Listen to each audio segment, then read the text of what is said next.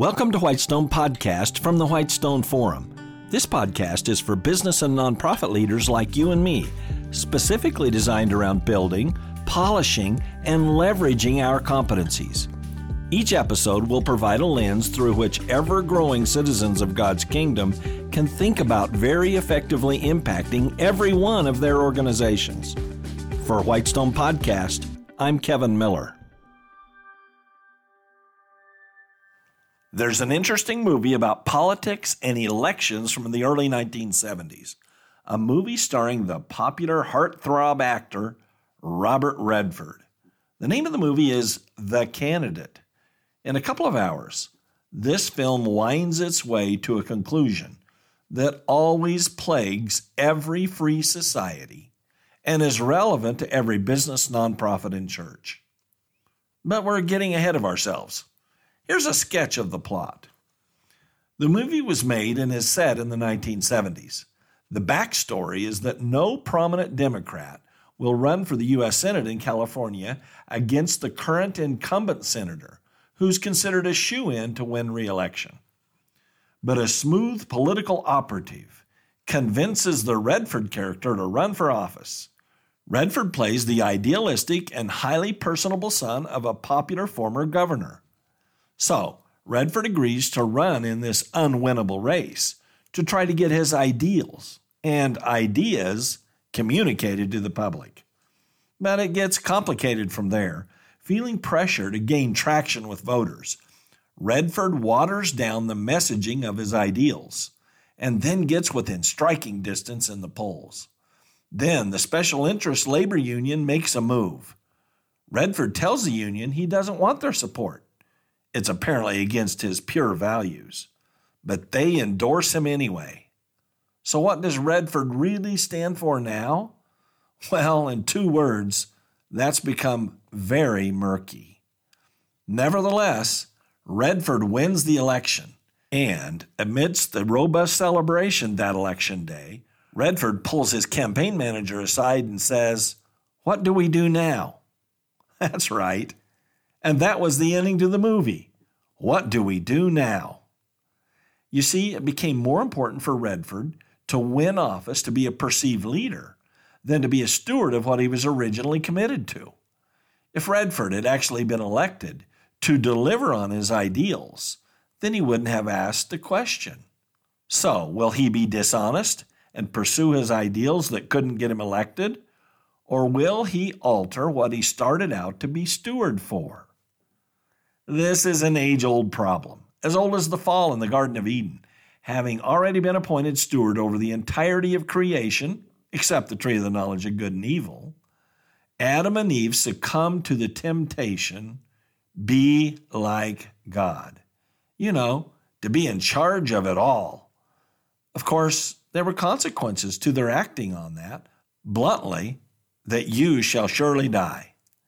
You see, God is very serious about our precise focus on exactly what we're appointed to steward. Nothing more, nothing less. Remember in 1 Samuel 8 when the Israelites wanted a human king like all the nations? When Samuel prayed to the Lord about it, the Lord answered, quote, Obey the voice of the people and all that they say to you, for they have not rejected you, but they have rejected me from being king over them. Unquote. See, the Israelites wanted a human leader king to replace God as their leader king. Of course, the scary lesson for Christians from that story is that God let the Israelites fulfill their wrong headed leadership aspirations. And we Christians have the free will to do just that too. Then, as ultimately revealed in the broad sweep of the Old Testament narrative, God still didn't release the Israelites from their stewardship responsibilities. And of course, they often fell far short of those stewardship responsibilities, at least partly because they had chosen faulty human leadership in their human kings. So, in due time, in both the northern kingdom of Israel and the southern kingdom of Judah, God sent a host of prophets like Isaiah and Jeremiah to remind both kingdoms of their stewardship responsibilities. and also their failure to fulfill those responsibilities. And of course, God allowed both Israel and Judah to fall as a fatal consequence to a multitude of stewardship failures. Yes, stewardship failures. Is that just an Old Testament problem? Of course it's not. You know that. It's a human problem. You might rightly say, look at the huge numbers of politicians in America swearing oaths to uphold the U.S. Constitution and then shredding that Constitution by their daily actions, or, often more importantly, their daily inactions. Like Redford's character in The Candidate, leaders often appear to covet being perceived as important, famous leaders more than fulfilling the core stewardship they have sworn to fulfill. So, in considering Redford's words, what do we do now? The correct answer is foundationally clear honor freedom and limit government in line with the Constitution. Yes, the key here is laser like focus on legitimate stewardship over perceived leadership. It's tempting to think that followers of Jesus don't prioritize their perceived leadership over stewardship. But sadly, many Christians fall short by doing that. And that may well be true even when they're working to fulfill roles serving God. The Apostle Paul knew this was a real temptation. That tempting of the siren call of being perceived a leader over that of vigilant stewardship of the legitimate priorities of office holding. How do we know this? because of what Paul wrote to Timothy in his pastoral role in the early church. Here's what Paul wrote, and I'm quoting I charge you in the presence of God and of Christ Jesus, who is to judge the living and the dead, and by his appearing in his kingdom, preach the word. Be ready in season and out of season. Reprove, rebuke, and exhort with complete patience and teaching.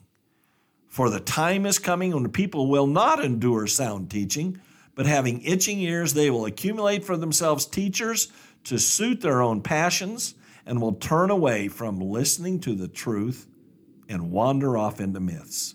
As for you, always be sober minded, endure suffering, do the work of an evangelist, fulfill your ministry. Unquote. 2 Timothy 4, verses 1 to 5 in the ESV. Hey, did you get that? quote, be ready in season and out of season. For the time is coming when people will not endure sound teaching, but having itching ears, they will accumulate for themselves teachers to suit their own passions and will turn away from listening to the truth. Unquote. You know, you've seen it yourself. They will want unsound leaders to accumulate, not stewards of the word. What's very intriguing for us here is the out of season language that Paul uses. Of course, out of season would certainly mean that Timothy would not be perceived as a leader during that season. Nevertheless, Paul teaches and exhorts Timothy to be a steward of the word, regardless of the lack of perceived leadership stature that results. Paul was warning Timothy to never fall into the trap of pursuing egocentric leadership that is not directly serving core stewardship. That's simple. But it's not always easy. All this should bring us remembrance of a profound event in the Old Testament. Moses left Aaron in charge while Moses went to get the tablets from God. The people wanted to worship the golden calf, and Aaron, who was clearly focused on being their leader, went right along with that. When Moses returned, he was angry. But why was Moses angry? Because Aaron had not been a steward of the Lord and his purposes. Like the Redford character, Aaron coveted being perceived as a leader, going with the flow of the polls and the votes from the people. Wow, wrongly pursuing leadership can be a snare. Here's the point the truth about this theme is clear as a bell, both Old Testament and New Testament. Leadership exists to serve stewardship. That's right. The leadership that's worth fulfilling exists solely to serve stewardship. Leadership is not something that exists just to build our resume, bank account, or ego. No, leadership is simply a tool for helping us fulfill our stewardship, a tool like a laptop or a car.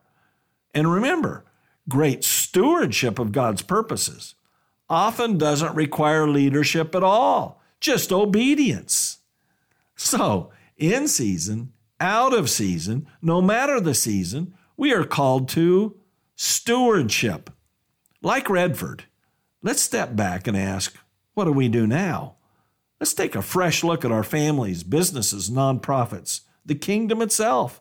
Let's pursue authentic stewardship as the goal. Stewardship of finances, sure. But it's really about stewardship of God's purposes, manifested at the cross and intentionally executed by Christians as the Great Commission. Loving God and loving our neighbors are best fulfilled by proclaiming the gospel of the kingdom of God and making disciples of Christ. Remember Peter's message at Pentecost when about 3,000 souls were added? Now that's real leadership. Leadership that exists to serve stewardship. Bravo to that, both then and now. Thank you for listening to Whitestone Podcast. Visit our website, whitestone.org, for more real world equipping. There you'll find uncommon video teachings, application and action questions for this podcast episode, and more.